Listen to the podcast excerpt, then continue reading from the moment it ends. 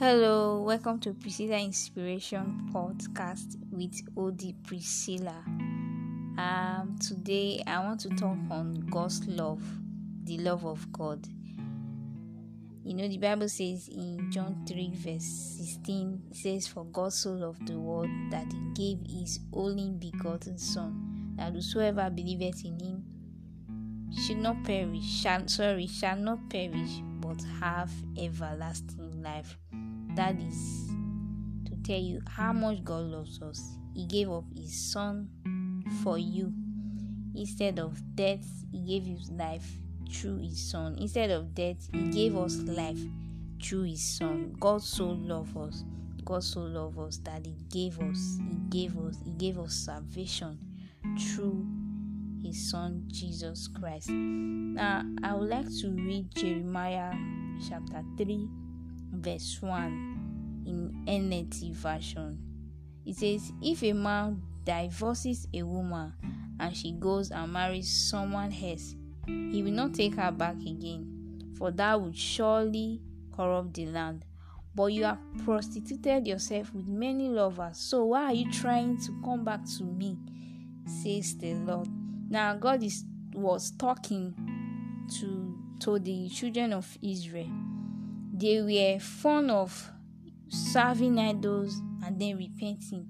They they will uh, commit idolatry and repent. So God was telling them, look at see what um listen to what God told them in verses 5 says, Surely you won't be angry forever. Surely you can forget about it. So you talk, but you keep on doing all the evil you can. So they were fond of idolatry, and yet they will still come back to God and repent and then go back again. But then there was something that really that I saw that opened my eye to the love of God. You know, despite these things that they've done, I don't know if there's any of you like someone just he keeps offending you and tell and tells you sorry. Tomorrow he will do it again and tell you sorry. I think if for us humans we will say, ah, what kind of uh, what kind of a person is this one? We will cut that person off because he, he, he is always sorry in words and not in action. But then see what God told them in verse 11. It says, Then the Lord said to, to me, Even faithless Israel is less beaten than treacherous Judah. Therefore, go and give this message to Israel. This is what the Lord says. O Israel, my faithless people, come home to me again, for I am merciful. I will not be angry with you forever. Only acknowledge your guilt. Admit that you rebelled against the Lord your God and committed adultery against him by worshipping idols under every green tree. Sorry, under every green tree. Confess that you refuse to listen to my voice. I, the Lord, have spoken. See, now God was the person that was complaining of their repentance and then going back to serve idols, but yet He's still telling them to come home to Him again. Isn't that isn't that a bit contradictory? He says he said something. He said, "For I am merciful." I will not be angry with you forever. So God is so merciful. God is so merciful. No wonder the psalmist said, He said, What is man that thou art mindful of? God is so mindful of us. Is the children of Israel, it's just the case of us today. You know, we do certain things that doesn't glorify God. We fall short one way or the other but yet god is still saying i love you. Come back home. Come back home. So i don't know. Maybe probably you feel you feel less of yourself. Um you always feel downcasted. Just know that god loves you. He loves us unconditionally. It's not a matter of what you've done. It's not a matter of yes god's love for you is not a matter of what you've done. His love for you is unconditional.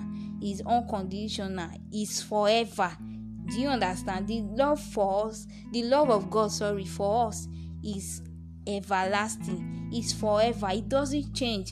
It doesn't change. Look at the children of israel. They were on and off. They were you know always going to god on and off but yet god still told them says for i am merciful that word just you know like struck a chord in me for i am merciful it says come home to me again for I am merciful. I will not be angry with you forever. What what love, what love, what love that God has for us. His love for us far, you know, exceeds is more than you know our comprehension, is more than our comprehension is more than our comprehension. God loves us so much. It's not God loves us so much. He loves us so much. So I want you to receive the love of God today. Receive the love of God. Anytime you feel um left out anytime you feel you are you are alone every time you feel downcasted always tell yourself i am loved god loves me no matter what you think you've done no matter what you think you've go you are going through always remind yourself god loves me god loves me now this is not to make us complacent but it, it is to make us you know always realize that god loves us because i've come to find out that the more we realize the more we confess that God loves us, the more we become conscious of God's love, and the more we express this love to God and then to others. It is always somebody that is conscious of the love of God that can love others and love God in return. So when you do when you are not conscious of God's love, you can't love God in return. When you if you view God as someone that hates you, you will hate people and then you also hate God. But then when you begin to view God as a loving father, no matter what you think you are going through, you know that He has your best interest at heart.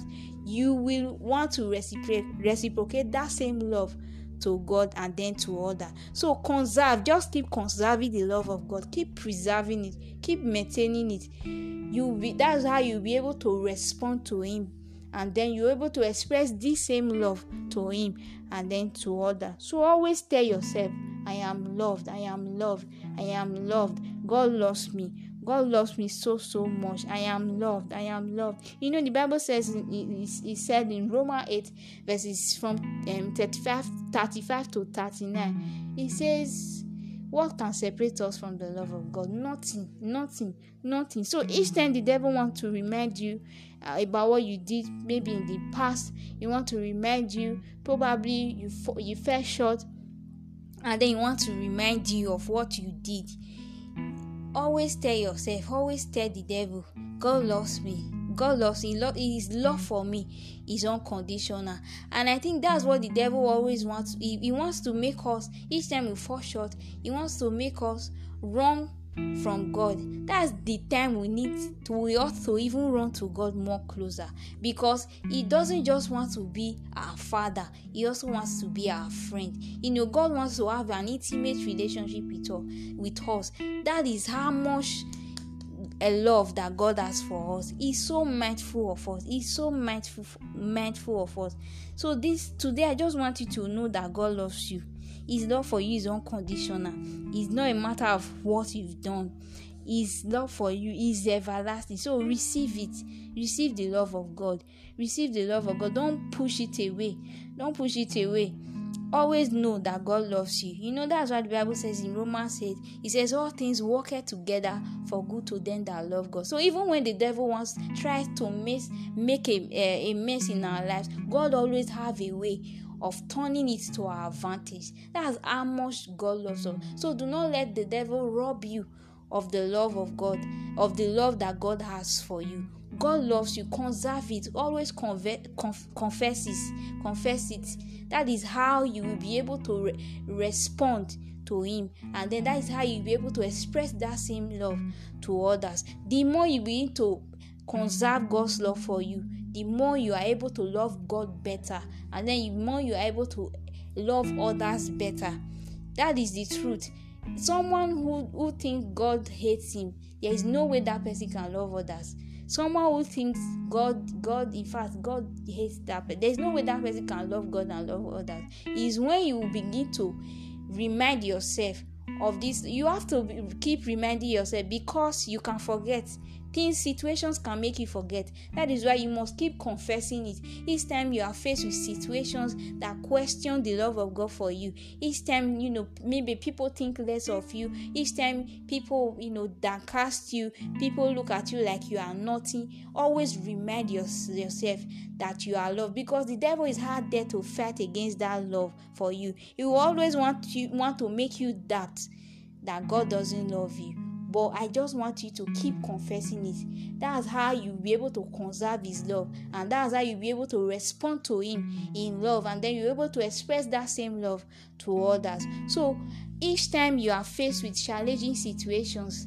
always remind yourself, tell yourself, I am loved, I am loved, God loves me, God loves me, I am loved, I am loved. God loves me. You know what? The Bible told us, you know, in Jeremiah 29, verses 11, it says that the thought He has towards us is of good, it is not of evil, to give us an expected end. So, no matter what we think we desire in life, God is able to do exceedingly and abundantly more than what we think and ask. You know, He's able, he's able to give us the best. So, always look at everything that you know in your life always see the hand of god in it always always see the love of God in it. So I want you to know that God loves you. He truly loves you. God is so so mindful of us.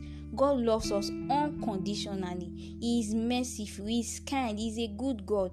He is a good God, and He desires. He delights in being our Father and friend. Thank you very much for listening. God bless you.